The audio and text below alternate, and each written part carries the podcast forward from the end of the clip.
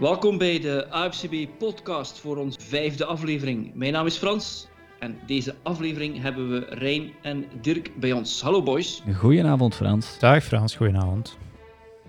Goedenavond. Uh, Off-season betekent niet dat er uh, radiostilte is in de NFL.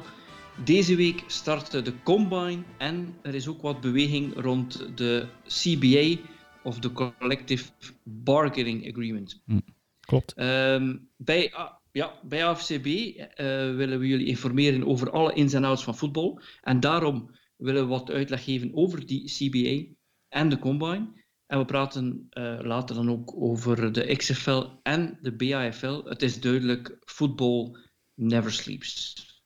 Ja, ja, leuk toch? Goed, wat betreft... Uh, ja, dat is juist. Dat is interessant dat we eigenlijk heel veel om over te praten hebben. Zelfs al is de Super Bowl nu al enkele weken voorbij.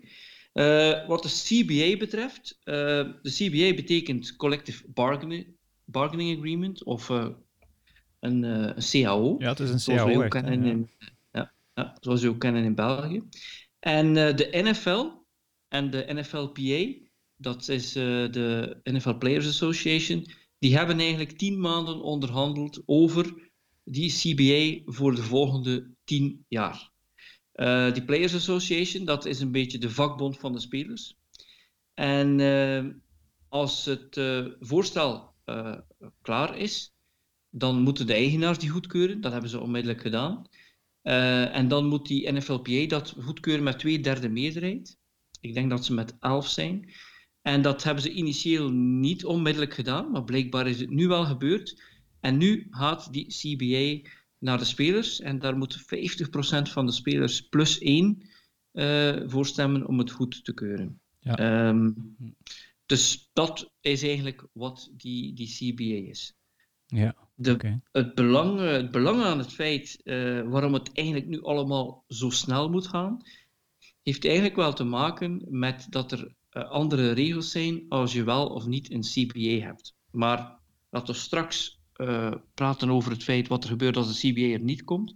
Maar eerst een paar belangrijke punten daarin, zeker voor ons als fans, is dat ten eerste dat er 17 regular season games zouden komen dat er in plaats van 12 teams 14 teams in de playoffs zouden zijn en dat je drie pre-season games hebt. Wat denken wij daarvan? Mm, ja, gemengde gevoelens.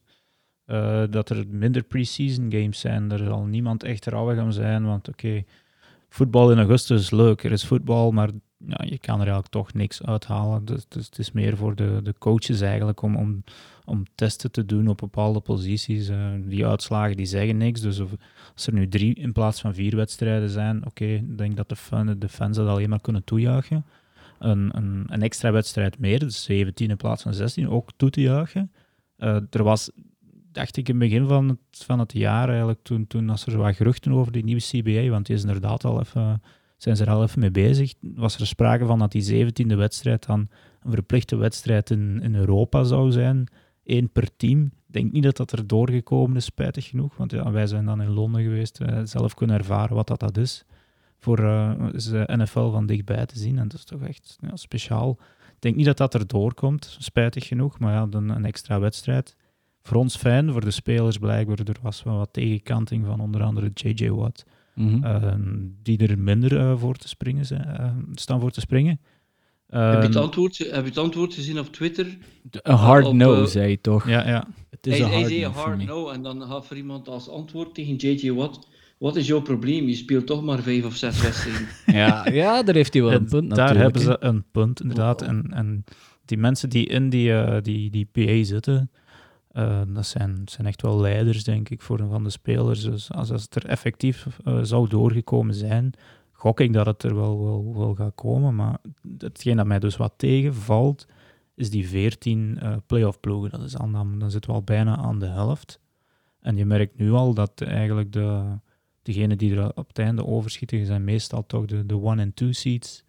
Mm ja, wat, gaan we dan nog twee ploegen die er nou, misschien niks te zoeken hebben? Dit jaar zou dat, en ik moet ervoor liggen, maar ik denk de Rams geweest zijn die er nog zouden bijgekomen zijn uit de NFC West. Uh... Het is al erg genoeg eigenlijk dat er ploegen die zelfs met een losing record de playoffs nu kunnen halen, laat staan dat er nu nog extra ploegen zouden kunnen bijkomen. Daar zit, uh, daar zit niemand op te wachten. Die ploegen gaan dat misschien wel leuk vinden, maar de, de fans die dan die uh, extra playoff games moeten doorworstelen, want daar, dat, is geen garantie voor, voor hoogstaand voetbal.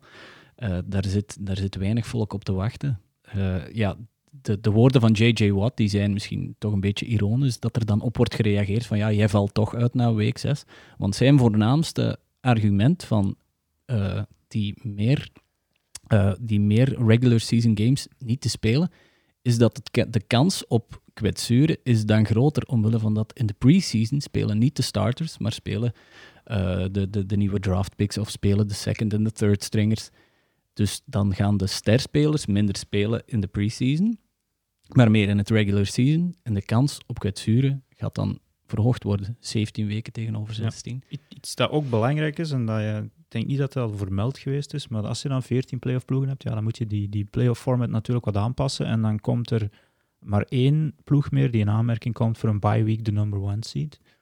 Dat is toch ook heel belangrijk. Dat is een, wedstrijd meer of minder. Uh, dit jaar zouden dan bijvoorbeeld Kansas City ja, een wildcard uh, wedstrijd hebben moeten spelen. Zij waren de nummer, uh, nummer twee seed. Toch niet onbelangrijk, want ja, het zijn meestal toch, de, de, de, dit jaar dus ook, twee number one seeds die het uiteindelijk halen. Die spelen een wedstrijd minder, minder kans op kwetsuren, fittere spelers. Dus het is, het is wel heel belangrijk, die play-off. Dus daar ben ik echt zelf niet voor te vinden, eerlijk gezegd. Er is ook een on, on, oneerlijke verdeling van uh, home- en away games dan, want je zit met een oneven aantal wedstrijden. Uh, dus, dus negen home games of acht away games. Uh, hoe gaan ze dat doen? Ja, daarom dacht dat ik zouden dus, ze, Dat zouden ze oplossen. Ja, neutraal terrein. Het, het, het, ene jaar, nee, het ene jaar zou de AFC ah, toch, ja. uh, negen thuiswedstrijden hebben en het andere jaar de NFC. Ja. maar ik dacht ook dat het te maken had met het feit dat doordat ze nu zoveel in Londen en Mexico zijn. Ja, China ook. Hè. En, ah, ja, en ja, China. Nu niet meer doordat misschien. Het, nee. Daar zullen ze niet dus, komen ja, zijn dus wel uh, season ticket holders die dan wel, ze hebben maar acht thuiswedstrijden en dan verliezen ze nog een, uh, een thuiswedstrijd aan een International Series. Dus eigenlijk kunnen ze dan niet klagen als er 17 wedstrijden zijn en hun, ja. hun, hun, hun, ja, hun negende thuiswedstrijd is, is op verplaatsing. Wat betreft de playoffs ben ik er ook in principe niet echt voor. je zit met een situatie dat ik vermoed dat ze wiskundig berekend hebben dat als ze dit doen, dat ze eigenlijk misschien tot en met week 16, week 17 heel veel teams hebben die nog in de running zijn. Voor die one dan? Of voor de playoffs in het ja, algemeen? Dan? gewoon de playoffs. Want wat ze nu zien natuurlijk, is dat er soms teams zijn die al één of twee weken voor het einde van het seizoen ja. eigenlijk niets, voor niets meer spelen. Ze Ah, hebben ja. al hun playoff plaats of ze hebben al hun... Of ze liggen er al uit. Of, ja, maar ja, dat, dat ook wel. Maar dan, dan hebben ze hun starters niet meer en dan hebben ze zogezegd geen competitive eh, product meer. En dat kan het ook wel zijn. Dus ja, ik bedoel, ja, en wat je natuurlijk ook hebt is, voor mensen die voor statistieken zijn, begin dat nu maar eens uit te vogelen. Wat dat betekent als iemand nu plotseling Ja, x aantal touchdowns of, of touchdowns of, of yards loopt, dan moet je dat delen door 16 maal 17 om het toch maar Ja. eh, eerlijk te maken. ja, de, absolute van- cijfers die zijn waardeloos dan volgend seizoen Ja. eigenlijk. En die, zijn, Ja, die kan je bij wijze van spreken eigenlijk niet gebruiken. Want als je dan inderdaad een, een, een wiskundige formule, formule gaat moeten toepassen, ja, dan klopt het eigenlijk nog niet in vergelijking met de vorige tien jaar, bij wijze van spreken. Maar ik, ja, en, ja, dat is ooit veranderd eh, van 14 wedstrijden naar 16 in de jaren 70. Dus dan Mhm. was het waarschijnlijk ook wel een groot probleem. En dat weet ondertussen niemand meer. Maar wat je ook hebt is zo. eh, ik vind dat wel eigenlijk leuk dat je kan een team hebben die 8 en 8 is. Eh, nu zitten we met de situatie dat je. Je gaat, of, je gaat een losing of een winning season hebben. Tenzij je 8, 8 en 1. Ja, dat zou dan weer eh, echt Ja. wel. Kan allemaal. ja. ja, inderdaad. Nu, naast het feit dat er wat veranderingen zijn in die CBA, naar, eh, wat voor de fans, eh, laten we maar zeggen, zijn er ook zaken voor die spelers, waardoor ze wel of niet zouden kunnen tekenen. En ik ga er een paar uitlichten. Eén daarvan is uh, dat de spelers krijgen 48% van de inkomsten in 2021. Ja. En het kan naar 48,5 gaan als er dus een 17e wedstrijd is. En mijn vraag is natuurlijk, ja, als ik speler zou zijn, dan zou ik denken, ja, maar had de NFL niet proportioneel meer geld verdienen dan wat 0,5% dan is. Dus, uh, ja, in, in netto, netto dan. Ja, ja, ja, inderdaad. Ja, maar de spelers, ja, ik, zij, zij rekenen met, met jaarlonen uiteindelijk. Hè, dus, uh, ja. Dus ja. zij, zij zouden er in principe wel op vooruit gaan. We waren er straks uh, nog over aan het discussiëren. Gaat dan die salary cap gewoon in het algemeen al, al naar boven? Dus ja, dan, een ploeg blijft bestaan uit 53 spelers. Uh, die salary cap zal altijd naar boven gaan. En ja. er komen ook meer spelers. Maar wat betreft dat inkomen, er staat ook ten minste 90.000 dollar uh, increase in 2020 voor de spelers die een minimum salary hebben. Uh, en wat je ziet is, dat lijkt niet veel, omdat wij natuurlijk alleen maar die grote sommen horen, 20 miljoen hier en 15 miljoen daar.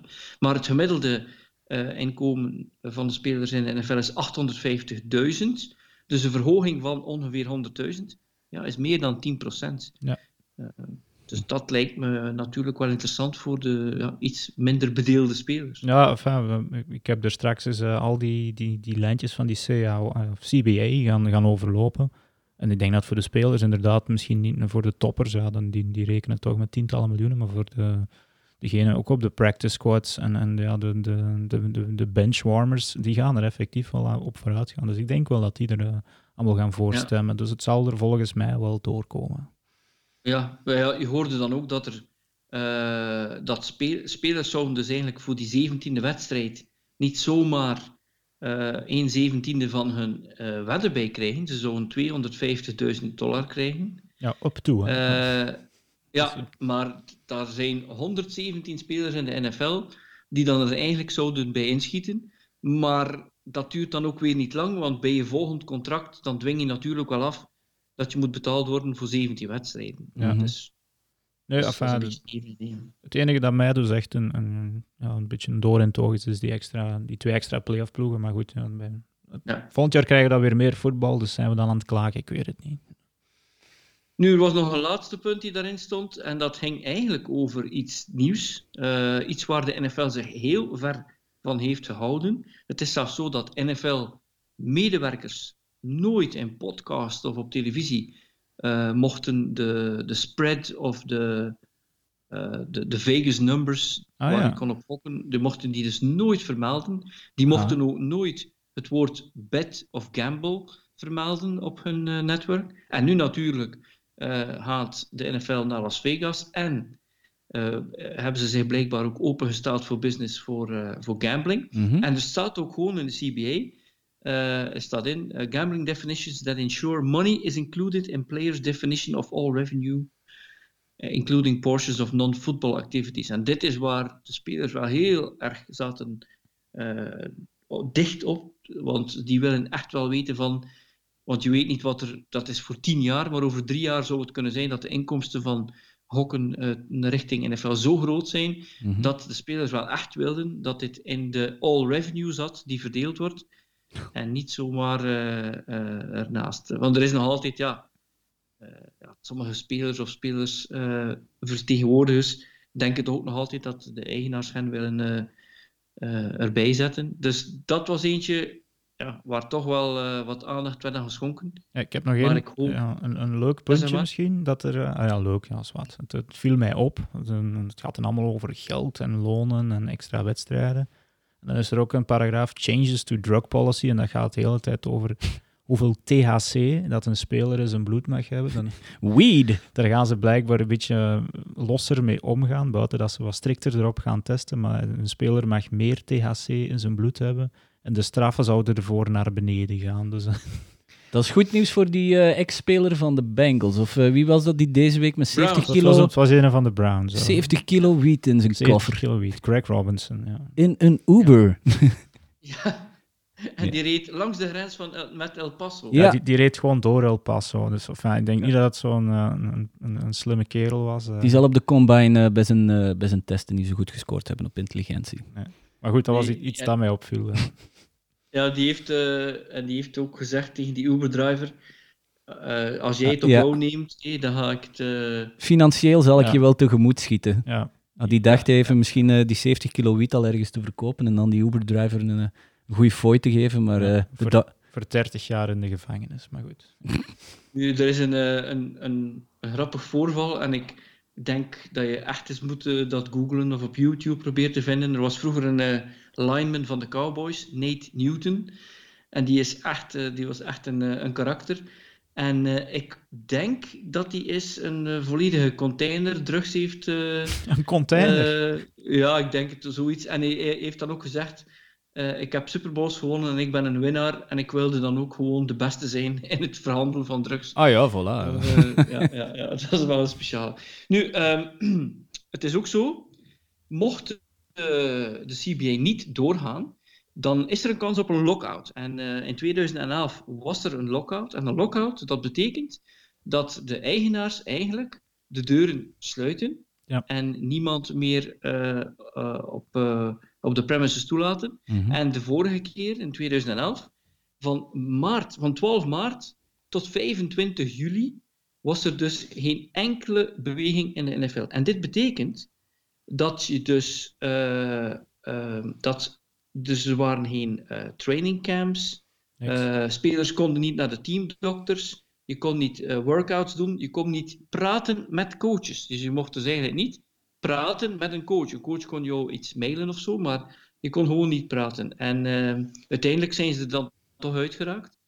Maar dat was, ja, er was bijna sprake van een stuk of een volledig Mhm. verlies van een seizoen. Ehm, en mocht er dus geen akkoord zijn, kan je een lockout hebben, dat kan wel. Maar er zijn een bepaald aantal zaken die ook interessant zijn. En dat is, eh, de teams kunnen geen eh, franchise tag en transition tag gebruiken. Ze mogen eh, bij nieuwe contracten niet meer dan 30% verhogen. Er, er zijn geen cuts en op, geen trades op 1 juni. En eh seizoensincentives worden tegen de cap gerekend. Dat zijn vier zaken die gebeuren. Ja. Ehm, dus ja, ik heb zo'n vermoeden als ik het volg dat het er naar uitziet dat eh, als de NFLPA al heeft gezegd dat de spelers waarschijnlijk ook wel eh, eh, al dit gaan doen. Dus, eh, dus ja, Hm. dus eh, als we dat kort samenvatten, eh, vorige keer was er dus maanden gewoon een, eh, ja, een standstill tussen spelers en eigenaars. Het vermoeden is dat dit keer niet zo zijn. Ja. En de grote veranderingen die zijn natuurlijk aan de ene kant wel financieel voor de spelers, en dat is waarschijnlijk voor hen het belangrijkst. Maar voor ons als fans, dat we waarschijnlijk een, eh, een wedstrijd bij krijgen en dan iets waar we misschien niet zo tevreden over zijn, een extra playoff team. Ja. Ehm, Goed samengevat. omdat we nu toch, nu toch vermelden, eh, en we hebben er ook al eens over, eventjes over gesproken, maar eh, in die CBA staat dus ook over eh, de franchise tag en de transition tag. En ehm, daar ga ik een korte uitleg over geven, maar dan heb ik ook een vraag voor jullie. Die franchise tags, daar is een, dat is eigenlijk een manier om een speler bij je team te houden. Eh, maar dan ga je hem een bepaalde som geven, en daar ga ik straks over praten wat die is, eh, die je eigenlijk eh, voor één jaar moet betalen. Het komt er dus op neer dat als je een exclusive franchise tag hebt, dan kan de speler niet met andere teams onderhandelen. Als je een non-exclusive hebt, dan kan een speler dat wel. Mhm. En als een ander team zegt van ik bied jou een bepaald contract aan, dan mag je eigen team dat ook matchen. Maar als je team dat niet doet, dan kan je gewoon naar een ander team vertrekken en dat andere team moet jou twee eh, eerste ronde draft picks geven. Dus Twee eerste ronde, dat- zware prijs. twee eerste ronde. Ja, ja, ja. En de reden waarom je dus die eh, eh, non-exclusive meestal hebt, is Mhm. omdat ze natuurlijk iets kunnen krijgen, de ploegen. Dus als ze de, de non-exclusive hebben, dan zeggen ze eigenlijk tegen de speler: kijk maar eens op de markt wat er is. En wij kunnen het eventueel matchen. Of als we het niet willen matchen, krijgen we twee eerste rondes ervoor. Mhm. Ehm, en de spelers die die franchise tag dan eh, eventueel krijgen, eh, die krijgen dan eigenlijk eh, een gemiddelde van de top 5 uh, weddes in hun groep voor wide receivers of quarterbacks. En er is ook nog transition tag. Transition tag, die is, het enige verschil dat je daar hebt, is dat het gebaseerd is op de top 10 weddes van de laatste vijf jaar van die spelers. maar daar is het ook zo, ehm, de, de transition tag wordt iets minder gebruikt, omdat als een speler vertrekt, krijg je niks. Ja, oké. Dus, dus, dus ja. En je kunt normaal maar één van beide doen. Je kunt ofwel maar transition of uh, franchise doen. Maar mocht er geen CBA zijn, kan je beide. En uh, voor quarterbacks is dit 26,9 miljoen dollar. En dat is wel veel. Mooi. Uh, ja. Defensive ends 20 miljoen, wide receivers 18,5. Gaan ze maar voort. Mm -hmm. Maar de vraag die ik heb voor jullie, ja, hoe ongelukkig maak je eigenlijk een speler, en in vele gevallen een quarterback, met die tag? Tja, um, dat, ja, je maakt hem niet dolgelukkig, denk ik. Uh, op, op lange termijn. Op korte termijn is het een mooi loon. Ik bedoel, die 26 miljoen. Er zijn, ja, het is het gemiddelde van de top 5. En dan de, de, het hangt er nog een beetje vanaf wat er volgend jaar gaat gebeuren. Maar het zou wel eens nog, als Pat Mahomes bijvoorbeeld een heel mooi nieuw contract krijgt, zal het misschien nog wat hoger zijn. Ik denk dat je dan voor één, want hij mag het ook maar één jaar hebben, denk ik, hè, die franchise tag. Um, ik denk dat je twee keer mag. Twee keer? Oké. Okay, ja. enfin, ja, ja. Dus, het is, het Was is, dat uh, um, die nu bij de Cousins heeft dat twee keer gedaan bij de Washington Redskins, ja. ja, oké. Okay. Cousins is eigenlijk ja, een, een beetje een, een Midas uh, qua contracten, denk ik. Want hij heeft dat dan twee keer een franchise tag gekregen en dan nu die 84 miljoen gegarandeerd over, is het vier seizoenen? Dat is eigenlijk quasi Drie vier, seizoenen, denk ik. ja, quasi Ja. telkens nog een franchise tag zonder te schitteren. Uh, nou, enfin, ik denk dat zijn geluk uh, bijna op is, want uh, het heeft, heeft de Vikings er zelf een, een poot mee uitgedraaid, denk ik. Maar ik denk dat je bijvoorbeeld dan degene waar dan al heel veel gesproken wordt, die, die er eentje zal krijgen, Dak Prescott, die vraagt 40 miljoen, denk ik, qua contract. Is dat op dit moment niet waard, in mijn ogen. Um, maar als hij, ja, hij krijgt dan 26 miljoen voor één jaar gegarandeerd, denk ik niet slecht voor hem. En dan volgend jaar maar even kijken wat er gebeurt. Hè. Speelt hij een mooi jaar, kan hij uh, misschien uh, als free agent de markt op, markt op gaan. Um, maar ik denk, denk dat het nog wel meevalt hoor. Uh, Ja. het, is, Ja. het, is, het is een mes dat langs twee kanten snijdt. ja, dat is goed samengevat door Dirk. Ja. Wat je, wat, je, wat je hebt is natuurlijk eh, die langere termijn contracten. Het is niet dat dat, eh, dat is misschien 100 miljoen, waar dan bij staat 40 of 50 miljoen guaranteed. Guaranteed, ja. Maar, maar voor die spelers is dat natuurlijk belangrijk. Hè? Is dat ze die signing bonus verspreid over drie, vier jaar. En als ze dan morgen hun, uh, hun been breken en nooit meer kunnen spelen, dan krijgen ze gewoon die 50 miljoen. Ja. En dat is gewoon waar sommigen zich op blind staren. Uh, ik, ik kan, uh, ja, ik, ik, denk als je 25 miljoen dollar hebt, dan ben je ook set voor life waarschijnlijk. Maar als je er natuurlijk uh, nog meer kan verdienen. Uh, dus ja, we zien het. En hij, hij is niet de enige. Hè. Er is ook sprake van de Tennessee Titans, hebben we vorige keer over gesproken. Uh, daar met Tannehill en met uh, de running back. Ja. Um, dus ja. Dus uh, ja, we zien. En de franchise period die begint, hè, vanaf vandaag of morgen, kun, kan dat al gebeuren. Maar ik heb zo vermoeden. Daar gaan ze dat nog men, wachten, denk ik wel. Ja, dat, maar waarschijnlijk uh, het ene voor het andere wel wil. Dat men zegt, we tekenen die CBA en dan weten we tenminste wat we kunnen. En dan doen we dat ook. Heb ik zo'n vermoeden. Dus er, er, zal waarschijnlijk wel uh, uh, heel wat bewegen volgende week. En dat is altijd interessant voor ons. Ja. Ik, Want dan, dan kunnen we over dingen praten. Ja, natuurlijk. ik heb nog iets ontdekt. En ja, ik, ik, ik volg de NFL zelf dan nog niet zo heel lang. Ik ben beetje meer een college fan dan NFL. Maar waar ik van verschot, en ik zal even misschien die vraag naar Rijn gooien. Uh, buiten de punters en de kickers, wie denk jij dat, uh, welke positie krijgt het la laagste aantal? Oké, okay, het is nog altijd een berg geld. Um, in die franchise tag. Dus de quarterback was 26 miljoen. De, de, de punter en kicker krijgt rond de 5 miljoen. Mm -hmm. En dan het, het, het, tweede laagste is 10 miljoen. Welke positie? De long snapper. Ja, die staan er niet tussen, denk ik. Is het, is een, het is een skill player. Uh, nee. Frans? tight end. Mm, nee, het is dus de running back. Oei. De- en, en dat is ook iets voor ik, heb- ik, eh, die, die krijgt heb 10 de miljoen. 2020 ik heb de 2020 tag salaries en tight end is 11.1 en running back 12.5. Ja. Ah, oké, ja, goed. Ja. Maar, ik had maar hier dat ander... heeft puur maar- te maken. Ja, dat heeft puur te maken met die gemiddelde van de laatste vijf jaar. En als je dan toevallig een paar grote running back contracten hebt, Ja. of een paar grote tight end contracten, dus dat is waarschijnlijk de reden waarom die cijfers misschien wat schelen. Dus als je een algemeen dat ziet, maar je hebt daar eh, dat groot contract, die, eh, eh, wie was het die van de, de Rams?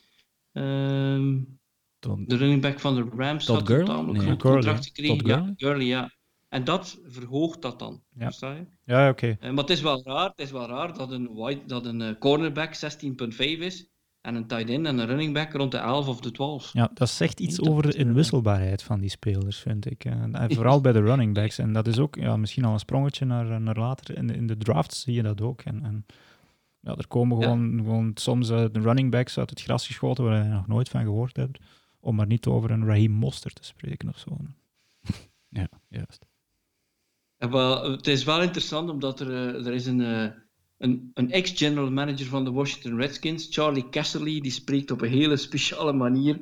En die verwoordt het zo, die zegt... eh, First you got to pay your quarterback, and then you got to pay the guy who protects the quarterback, and then you got to pay the guy who rushes the quarterback. Then- en zo zegt hij dat. En het ziet er ook wel zo uit, ja, want ik zie dat defensive ends de tweede zijn, dus eh, die zijn dus heel belangrijk in het rushing van de quarterback. Ja. En, eh. Oké, ehm, Hm. nu, dat is eh, wat betreft wat cijfers en wat uitleg over CBA en franchise tags. Mhm. Maar ook belangrijk, deze week is de Combine al gestart. De Combine die gaat door in Indianapolis. En wat is de Combine? Dat is eigenlijk een, een moment voor de draft natuurlijk, waarin bepaalde spelers vanuit college uitgenodigd worden om naar Indianapolis te komen.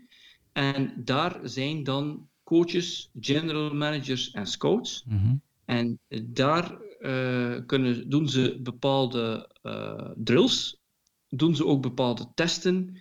Zoals je al eerder aangaf, wordt er ook een drugscreen gedaan, maar er wordt ook eh, natuurlijk fysiek, fysieke testen gedaan.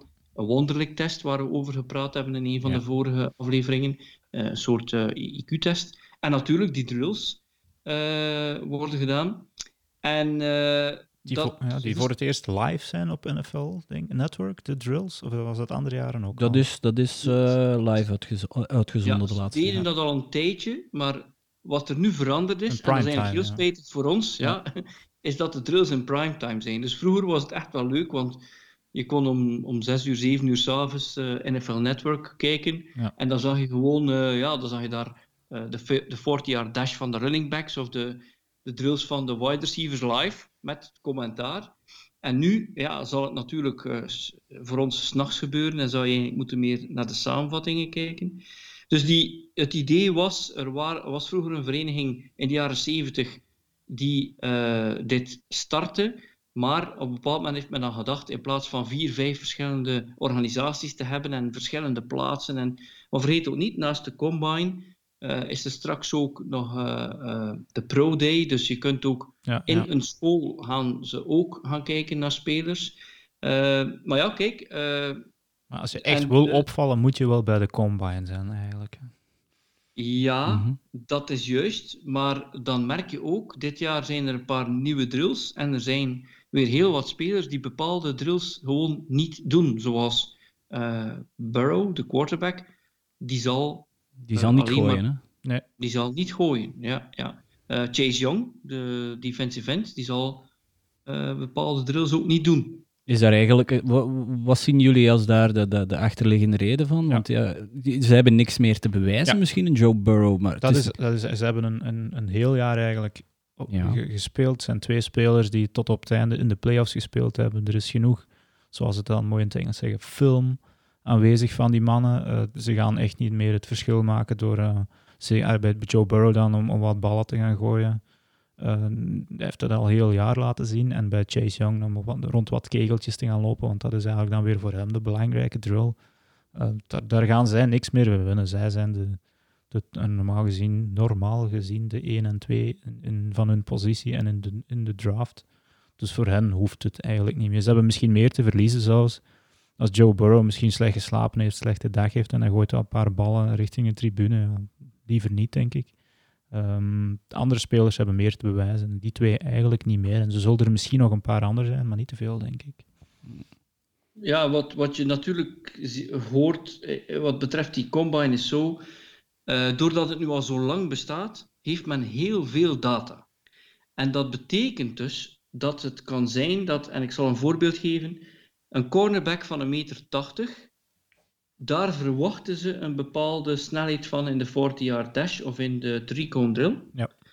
Maar een cornerback van een meter 87, die ze dan misschien nodig hebben om bepaalde grote wide receivers te coveren, daar kunnen ze dan misschien mee leven dat die geen 4.4 loopt of 4. Maar die mag dan ook bijvoorbeeld niet minder lopen dan 4.6 of zo. en dat, dat, hebben ze dan, dat hebben ze dan als een soort benchmark.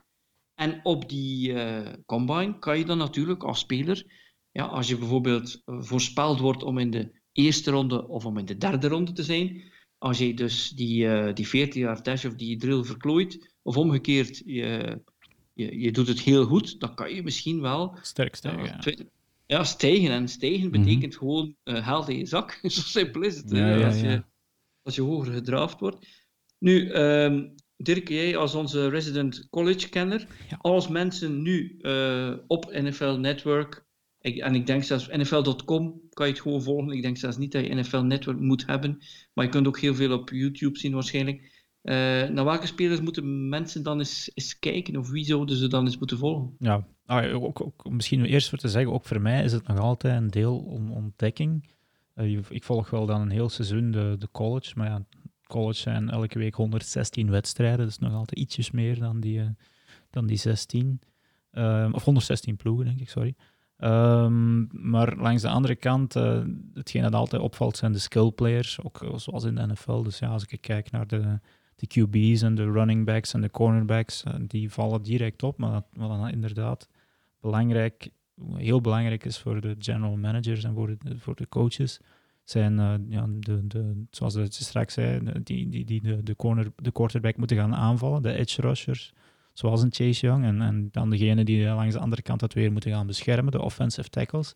En dat zijn mannen die worden ja, op tv wel, wel eens benoemd als ze een, een sack doen of een, een ja, die offensive tackles die worden eigenlijk bijna niet genoemd, maar ze zijn levensbelangrijk. Dus voor mij is het ook een ontdekking. En ja, over de, de QB's valt, valt, valt wel wat te zeggen. Daar zullen we misschien zo dadelijk even over hebben. Maar een hele belangrijke groep dit jaar is, uh, zijn die offensive tackles eigenlijk net. Um, er is een, een, groepje van, van drie of vier mannen die, die, die, die, die moeten gaan opvallen. Uh, want want het, uh, zij worden eigenlijk voorspeld binnen de, de eerste, denk ik, 15, 15, 15, 15 ploegen, 15 picks. Uh, en dan komt het erop aan van ja, hoe uh, presteer je eigenlijk op die combine en, hoe beter dat je presteert, hoe hoger, want ja, de hoogste die zal waarschijnlijk naar de Giants gaan. En dan nummer, ja, de, de, vierde beste offensive tackle die gaat dan naar de stadsgenoten van de Jets op 11. Dus, en daar zitten vier man echt dicht bij elkaar qua, qua skills en qua, ook qua lichaamsbouw. Dus dan, daar moet je eigenlijk wel naar kijken. Ja, ik zal wat namen kunnen noemen. Dus een Jedrick Wills van Alabama. er zijn superveel spelers van Alabama dit jaar die, die, die uh, naar de draft gaan en, en hoog zullen gedraft worden. En, en ja. Enfin, dus zijn dat. En, en aan de andere kant, uh, een andere groep die ook heel hard opvalt dit jaar, zijn de cornerbacks. Er gaan er ook heel veel van, van in de eerste ronde gaan. En dat zijn ook heel wat onbekende namen, maar Jeff Okuda, ik wil er eentje genoemd hebben, die voor velen op nummer drie zal gezet worden voor de draft. Um, hou die in de gaten. Dus een beetje een, zo, ja, een, beetje een freak. Uh, qua snelheid en dergelijke. De, hou die mannen in de gaten. Maar ik denk ook, als, er zijn mensen die uh, een, een, rescue dog halen en, en dan nemen ze die in huis. Ik denk als je zo'n belangrijke beslissing neemt, dat je die hond toch tenminste eens wil zien Ja. En, en, en, en hoe die eruit ziet. En ik denk, niet dat ik uh, spelers met, uh, met dieren wil vergelijken, maar het komt er toch wel op neer als je een van je hoogste, uh, van je belangrijkste zaken, namelijk de kans om een speler te draften, als je dan niet de kans neemt om toch tenminste oog in oog met die persoon te staan, Mm -hmm. te kijken van hoe hij is, hoe hij reageert, hoe hij als mens is, want je moet beseffen dat voor veel van die spelers college is eigenlijk nog altijd ja, spelen. Uh, en, en dan uh, bij de NFL wordt het plotseling je beroep. Ja, ja, uh, en dat je natuurlijk moet proberen uit te vogelen van is dat iemand die ook zijn hoofd op de juiste Ja. op, op, op de schouders heeft. Hè? De belangrijkste test bij de QB's, en dat is niet dat gooien, dat is niet die 40-yard dash, maar dat is het interview dat Ja. de spelers hebben. Uh, denk 18 minuten per speler, denk ik, dat ze krijgen per, uh, per team. Uh, dat, die, die, ja, dat ze eigenlijk die teams op, op die 18 minuten moeten uitvogelen van hoe staat die zijn kop tussen zijn schouders. Want ja, Ja, ja, met, met de bal dan, kunnen ze eh, bijna allemaal gooien, hè, maar slimme beslissingen maken, dat is hetgeen dat ze een beetje op moeten. Dat is vijf verdiepingen hoger. ook hoe- ze checken dan ook hoe vlug, eh, als ze een play uitleggen, hoe vlug ze dat dan eigenlijk kunnen processen of herhalen. Of, Ja. Of eh, ja, inderdaad. Nu, eh, als er mensen zijn die naar die combine zouden willen kijken of dat volgen, eh, donderdag de quarterbacks, de wide receivers en de tight ends. Zaterdag de running backs, de offensive linemen en special teams. Zondag defensive linemen en linebackers. En eh, maandag eh, de defensive backs, als ik me niet vergis. Dus Ja. donderdag dan spreken we over 27 februari. Dat ik allemaal Juist, van ja. de datum Ja, van, ja, deze, van deze podcast. En zeker ook Ja, een aanrader is ja. de, de, de presser van, eh, van Joe Burrow, van de voorspelde Ja. first round, een eh, first overall pick. Die zijn, ja, die zijn persconferentie, dat is... ik- ik- als, als persoon ben ik er al een heel grote fan van. De manier waarop dat hij de pers eh, te woord staat, die jongen die had geen twee seconden nodig om, om een antwoord te vinden op de lastige vragen die deze week zijn bovengekomen, zijn- zijn de onder andere Zijn de, kleine handen. zijn kleine Allee. hand, zo gezegd. Ik, over zijn handen gesproken, ze 9 inches. Ehm, als we dan gaan kijken naar een paar quarterbacks, eh, Jared Goff, die heeft ook 9 inch handen. Eli Manning 9,25, Jimmy G 9,25 en Pat Mahomes ook 9,25. En eh, hoe dat Burrow dat deze week oplost op, so- op social media, hij lachte daar gewoon eens een paar keer mee. Eh, dus Ja. als persoon zien we, eh, zie ik daar al een heel grote meneer in. En het is nu aan hem om te bewijzen op sportief vlak ook. Ja, en er werd ook gesproken van eh, dat hij zou weigeren vanaf Cincinnati te gaan. Hij heeft ook Ja. gezegd dat Hij hij dat niet gaat doen. Letterlijk heeft Ja, hem het ik- gezegd. Ik, dat- ik, ik geloof dat dus echt niet. Hij is, hij is, hij is, een, hij is een, een jongen uit Ohio. Hij zou dan de kans krijgen om in zijn thuisstaat. Ja, oké, het is voor de Bengals. Maar wel, het andere ja, maar, alternatief is eh, voor de Maar Browns. de Bengals, die, daar, daar wordt een beetje eh, zo, zo, zo klein... De laatste week is een beetje kleinzierig over gedaan. Die mannen die hebben één rotseizoen achter de rug. Als je de, de, de laatste tien jaar gaat kijken naar die statistieken, die hebben vijf keer de playoffs gehaald. Oké, ze zijn er altijd in de eerste ronde uitgeflikkerd. Maar eh hun, hun, hun, hun track record van 2010 tot 2018 was 75, 67, 2. En in, de al, in, de, in, in, in de algemene standings dan van eh, win-loss record staan zij op die, eh, op die acht jaar staan zij op de twaalfde plaats algemeen, met nog voor hen eh, Steelers en Ravens. Ja, en die zitten bij hen in de division. Dus dan doen ze het Ja. eigenlijk nog niet slecht. Het is absoluut niet de ploeg maar- waar dat, dat er zo kleinzierig over wordt gedaan. Ik begrijp wat je zegt, maar het eh, denk dat het weinig te maken heeft met. eh, het is niet. Het, het- het kan misschien wel kleinzierig klinken, maar het gaat er gewoon over dat hun eigenaar. eh, Mike Brown. Bra- Mike Brown, ja, dat, dat die. Het is een koppengaard, ja. Koppig, zuinig. Ja, Eh, het is ook soms een beetje de black hole als je daarin verdwijnt in, eh, in Cincinnati. Goh, maar ja. niet vergeten dat Carson Palmer, die een top quarterback was, die was gewoon bereid om te retiren, omdat hij gewoon niet meer wil, wou, wou in die organisatie spelen. Mm. Dan hebben ze nog wat eh, draftpicks kunnen krijgen van de Raiders voor hem. En later heeft hij dan nog de pannen van het dak gespeeld bij de Arizona Cardinals. ja, ja. Een paar seizoenen, dus ja, het is, het, laten we zeggen, ja, je hebt, je, hebt, je hebt eigenaars waarvan wordt gezegd, daar wil iedereen voor spelen. En Mike Brown is er nu niet één van. eh. Maar Ja, kijk, ja, eh, nu, hebben, ik heb nog een vraag. Ja, Ja. zeg maar. Ze hebben ook een heel, ja, een heel beperkt scouting team. Ze hebben geen indoor facility. Uh, maar op het gebied van, van, uh, van eigenaar, ja, de, de, kinderen van Mike Brown zijn het naar het schijnt een beetje aan het overnemen van uh, Old Man Brown. Laat ons hopen, want die zijn iets, pro, iets progressiever in hun benadering van, van spelers scouten onder andere. Dus ik, ik, zie geen problemen dat, dat Joe Burrow naar de Bengals zou gaan.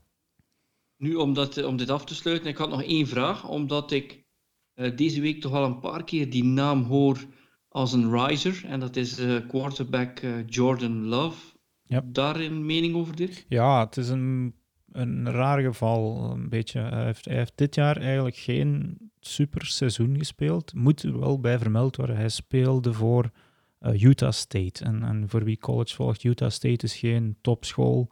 Ze zitten niet in de Power 5 conference scholen. Dus ze spelen, hij speelt er niet met, met de beste uh, de beste medespelers, zal ik maar zeggen.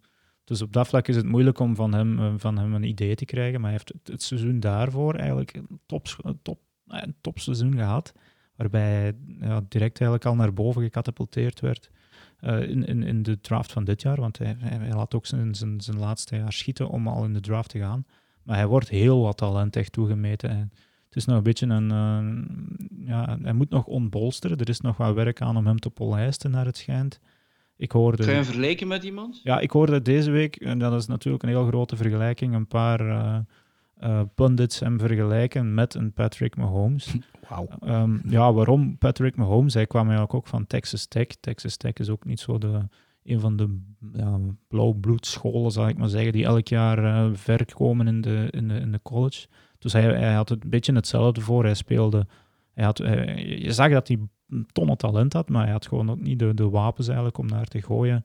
Hij moest het dikwijls dan zelf maar oplossen. En, en dat, dat kan ook wel een beetje van Jordan Love gezegd worden. En, en ja, voorlopig wordt hij rond de, ja, ronde één pick wordt wel gezegd. Hij, hij, gaat wel naar boven, naar beneden. Ik heb iemand gezien die hem uh, op, op, op positie 12 zelfs al gezet had.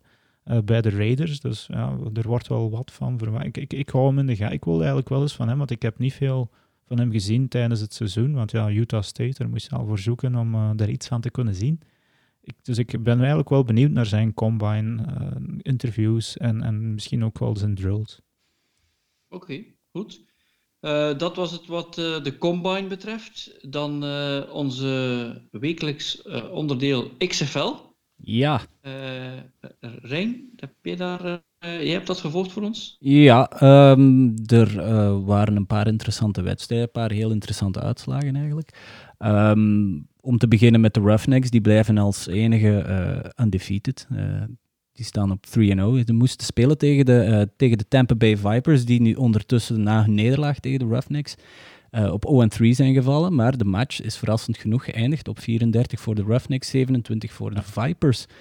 En uh, als ik het zo lees en, en de samenvattingen en, en, enkele van de fases bekijk, is het een beetje jammer dat de Vipers net deze week tegen de Roughnecks moesten spelen. Want moest die tegen een andere ploeg gespeeld hebben, dan hadden die waarschijnlijk hun eerste W uh, op het bord staan. Vipers spelen nog altijd met dat 2QB-systeem. Uh, ja, het is interessant. Uh, maar ja, zo krijgen die mannen ook hun speeltijd. de Battlehawks, dat was misschien wel de leukste of, het, of, of de grootste verrassing ook. Uh, die wonnen tegen de New York Guardians met 29-9 maar liefst.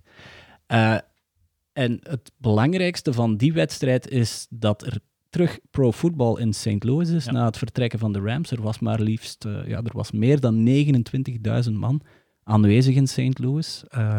dus dat is wel, die, die stad die snakte blijkbaar terug naar, naar wat pro-voetbal. En in die match konden we ook de eerste kick return uh, voor een touchdown zien. Uh, dus ja, zoals je weet, het nieuwe systeem van de kick-off. Uh, mogen de spelers pas vertrekken als de returner de bal in de handen krijgt.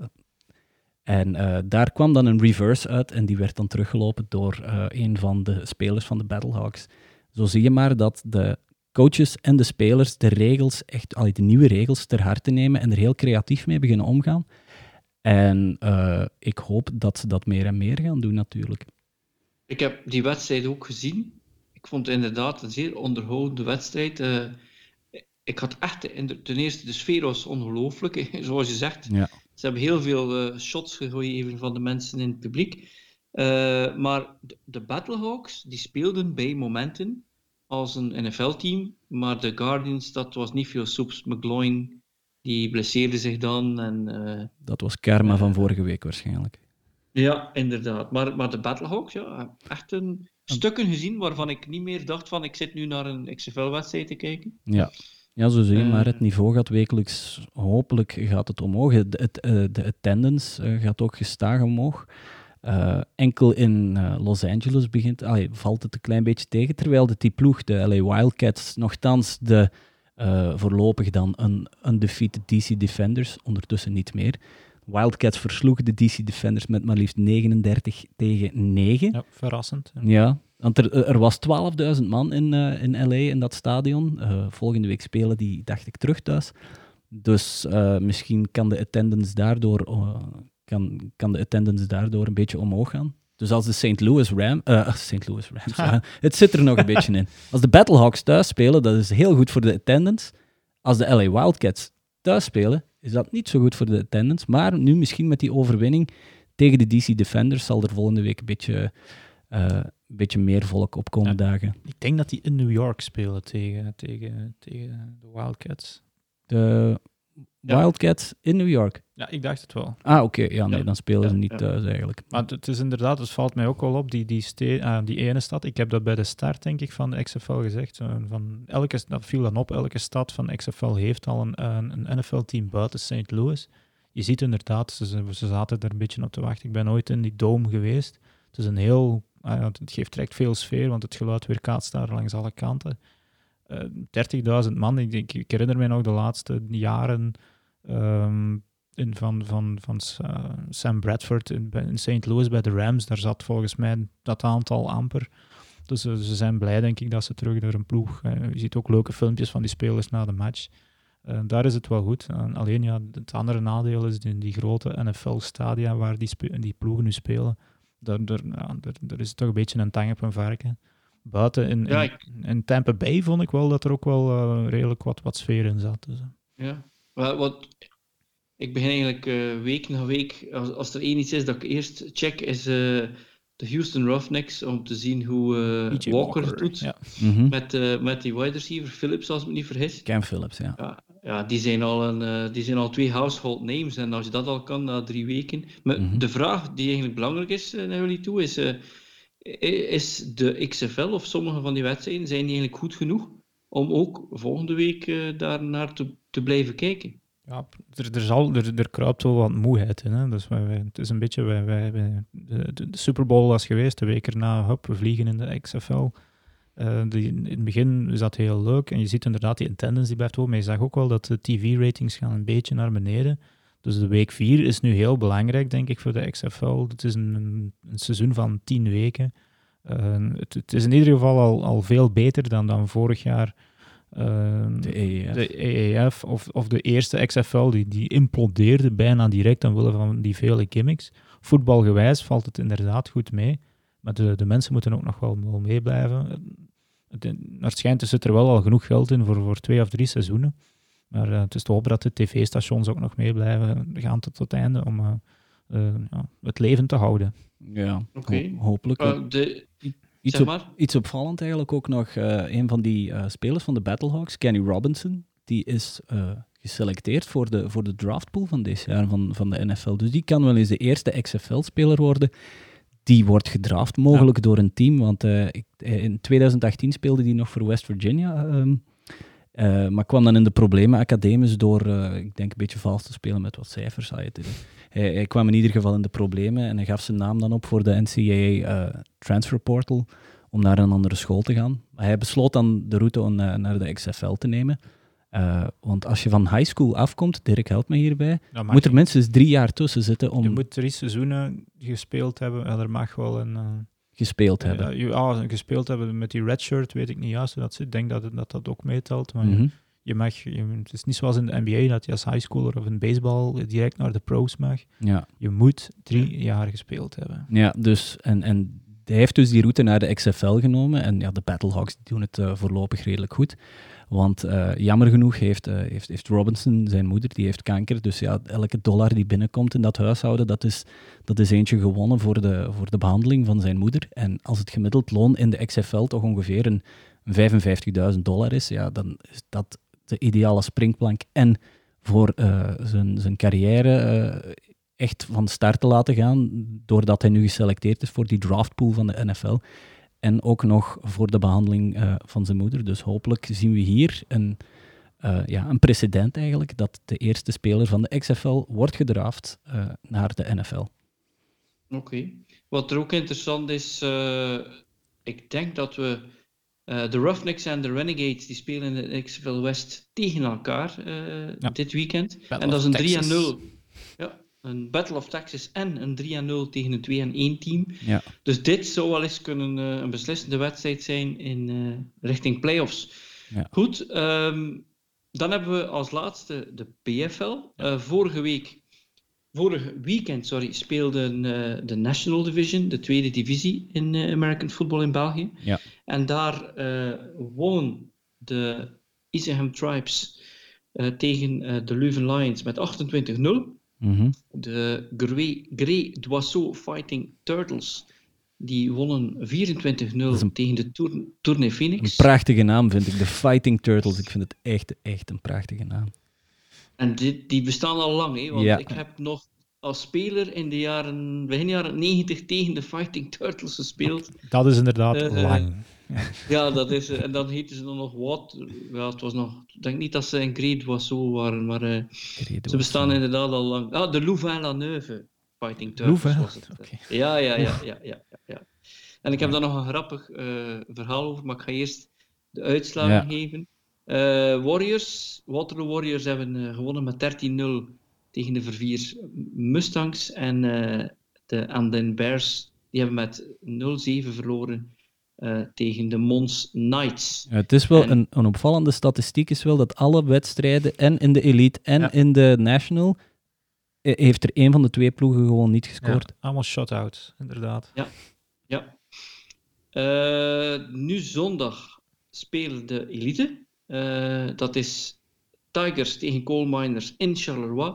Mhm. Black Angels tegen de Monarchs in Luik. En de Shotguns die gaan op bezoek bij de Pirates in Oostende. Dus uh, ik zou zeggen, als u uh, niet weet wat doen zondag en het waait niet, zoals alle andere weekends, uh, check dat zeker uit. En wat betreft het verhaal van de Fighting Turtles, um, heel lang geleden in de BIFL was er één referee. En dat was een, uh, een African-American uh, kerel die iets te maken had met Shape, met het leger, denk ik. Ah ja, dat kan. En Ja, uh, Shape, dat ik ben zijn naam Ja. vergeten, maar hij had wel de bijnaam Bill van uh, Bill Cosby.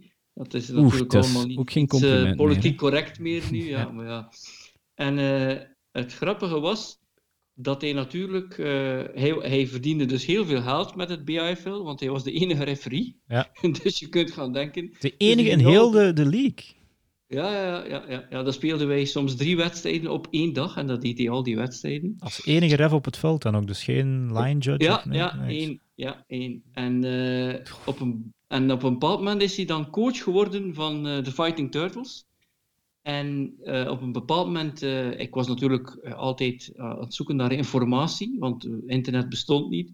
En ik vroeg hem iets als coach en, en vroeger was het nog Belgische frank, BF, Belgian Franks. Ja, ja, En, ik, en ik, ik Ja. vroeg hem iets en hij gaf mij een hele mooie uitleg. En hij zei tegen mij, na die uitleg, this was a clinic, you owe me 1500 BF. Dat is nog niet weinig eigenlijk. Dat was... Nee, nee. En het grappige is, en dit is wel interessant, wij hadden een, eh, een lineman in, eh, in Oostende, bij de Oostend Tigers, Willy de Jonge. Willy is een, eh, is een cultfiguur in het American football. Willy de Jonge heeft gezien hoe, hoe goed deze eh, referee het deed en hoe dat financieel interessant was. En eh, ik was mijn offensive lineman kwijt en Willy heeft dus eigenlijk van eh, eind jaren 80 tot ja, heeft 30 jaar eh, is hij referee geweest. En als je nu natuurlijk naar een American football wedstrijd gaat en je ziet drie, vier, vijf of zes eh, referees, Ja. Denk, denk er dan eens aan dat Het is ooit anders gespeeld. geweest. Ja. Het is ooit anders geweest. Ja, hoe, ja, ja. hoe, ai, die man die wil ik... Woont hij nog in België? Die wil ik zeker eens spreken. Hoe Ja, in godsnaam doet je zoiets? Ik denk dat hij dan al eh, eind, jaar, eind 50 was, begin 60. Dus Toen het zou wel eens kunnen zijn. eh, ja, ja, ja, ja. Hij bewoog ook niet te snel op het veld en zo. En, eh, Dus het was heel veel fair play eigenlijk op dat gebied. Ja, ja. En wat er ook wel interessant was, als je, als je ja, ik, kan, ik zou eigenlijk iedere podcast wel kunnen vertellen over, over de beginjaren van, van voetbal in België. Maar we hadden eens een wedstrijd waar er drie spelers hadden geen mondstuk. En eh, je mocht niet spelen zonder mondstuk. En dan hebben ze een sinaasappel in, eh, in vier stukken gesneden. En dan hebben die drie spelers, die deden toen zo, dat, zo van, kijk, ik heb iets in. En dat was in orde, dus ja. Ah, ja. Ik wil elke week op zijn minst zo'n anekdote. Ja. We maken daar een vaste rubriek van. Ja, Oké, dat is. De vaste rubriek wordt een grappig verhaal Ja. van eh, de BI. Francis anekdote. het, het, het blijft toch ook wel... Ja, we, we waren dan vorige week, tien dagen geleden ondertussen, bij de, de, bij de shotguns. En ja, inderdaad, zoals hij zegt, er staan dan nu vier of vijf reps op het veld. Eh, De, de play, een play begint en de flag, vliegt een flag. Eh, ja, de, de, ref draait zich naar de kant, ja, 12 men on the field. Eh, iedereen kijkt naar, naar, naar hem van wat? En dan begint hij zo echt te tellen, 1, 2, 3 en 4. Ah, in het Engels dan, 1, 2, 3. En dan komt hij uiteindelijk, ah, 11, my bad. flag wordt weggeweefd. Enfin, dat, Ja, dat, dat gebeurt. Ja. het, is, het, is, het, is, het is toch altijd nog een beetje... eh, Het blijft, blijft interessant om te zien, maar... Is, Ik denk dat er een grote kentering geweest is toen men heeft beslist dat ieder team één referee moest afvaardigen. Dus dat, dat het vanuit de teams moest komen. En dan is het wel vlug gegaan. Dan, eh, dan had je plotseling wel heel veel referees. En dan zijn mensen dat ook gewoon graag beginnen doen. En, eh, ja, En enfin, je kan niet zonder. Hè. Eh, nee, ik, denk, nee, nee. ik denk dat we allemaal nog wel de lockout herinneren van eh, de refs in 2012. was Ja, eh, Alsjeblieft, nee, doe me daar niet aan denken, aan die lockout van de refs. Ja, dus je hebt, je hebt niet alleen een goede CBA voor de, de spelers nodig, maar ook voor de refs. Juist, juist. Zonder kan je Oké. niet. Goed, eh, met eh, deze interessante noot gaan we eindigen. Mag ik eh, jullie beiden bedanken eh, voor deze podcast? Ja, we, gaan, we gaan nog proberen om, om in, nu zondag zeker. Nu eh, zondag, ja. De spelen ze de, de shotguns inderdaad in Oostende.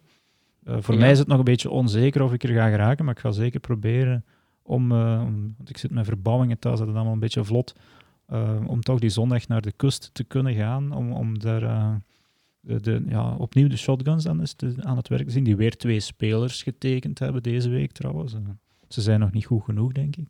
Maar om dan eh, ook eens de, de, de Pirates aan het werk een keertje te zien. En, en ja, misschien met dus- de podcast daar ook ter plaatse te gaan. Ja, iemand van de, van de Pirates deze keer. hè. Ik dacht, ik, ik, ik had me vergist. Ik dacht dat ze in Gent speelden deze week, maar eventueel... eh, ken, je daar, eh, ken je daar niemand Frans in de, bij de Pirates? Ja, ik ben nog eh headcoach geweest van de West-Vlaanderen Tribes. Ja, en ik ja. was ook betrokken bij hen als ze kampioen geworden zijn. Eh, Ja. Dan heb ik nog ook wat, wat meegeholpen en zo. Dus ik ken inderdaad wel wat mensen daar. Ja. Dus dat, eh, dat moet wel lukken. Ja, Ah, voilà, ja, ja, kijk eens ja. aan. En we zijn inderdaad ook eens gevraagd geweest. In Beringen kwam er wat interesse als ze ons zagen zitten van iemand van de, de Easygam eh, Tribes. Tribes, ja. Ja, Da- Daar gaan we ook ja. proberen te geraken, ook al is het voor onze verre verplaatsing. eh zij het in maart of in juni, wanneer als ze thuis spelen. Maar eh, ja, we gaan overal proberen onze, hoe, hoe moeten we dat noemen? De, Met de boat. de AFCB Game Day podcast eh er ter plaatse te brengen. Oké, coming to a place near you. Ja, we gaan, we gaan ons best doen. Met onze bus. Ja. Goed. Oké, heel erg bedankt. Ik zou ook zeggen aan de mensen die, ons, eh, die luisteren naar ons, eh, blijf subscriben, delen, sharen. Wij zijn heel hard aan het werken naar volgend seizoen toe. We willen eh, dat er genoeg mensen luisteren, zodat het voor ons interessant is om het te blijven doen. Dus ik zou zeggen, delen die handel en tot volgende week. Dag. Tot volgende week.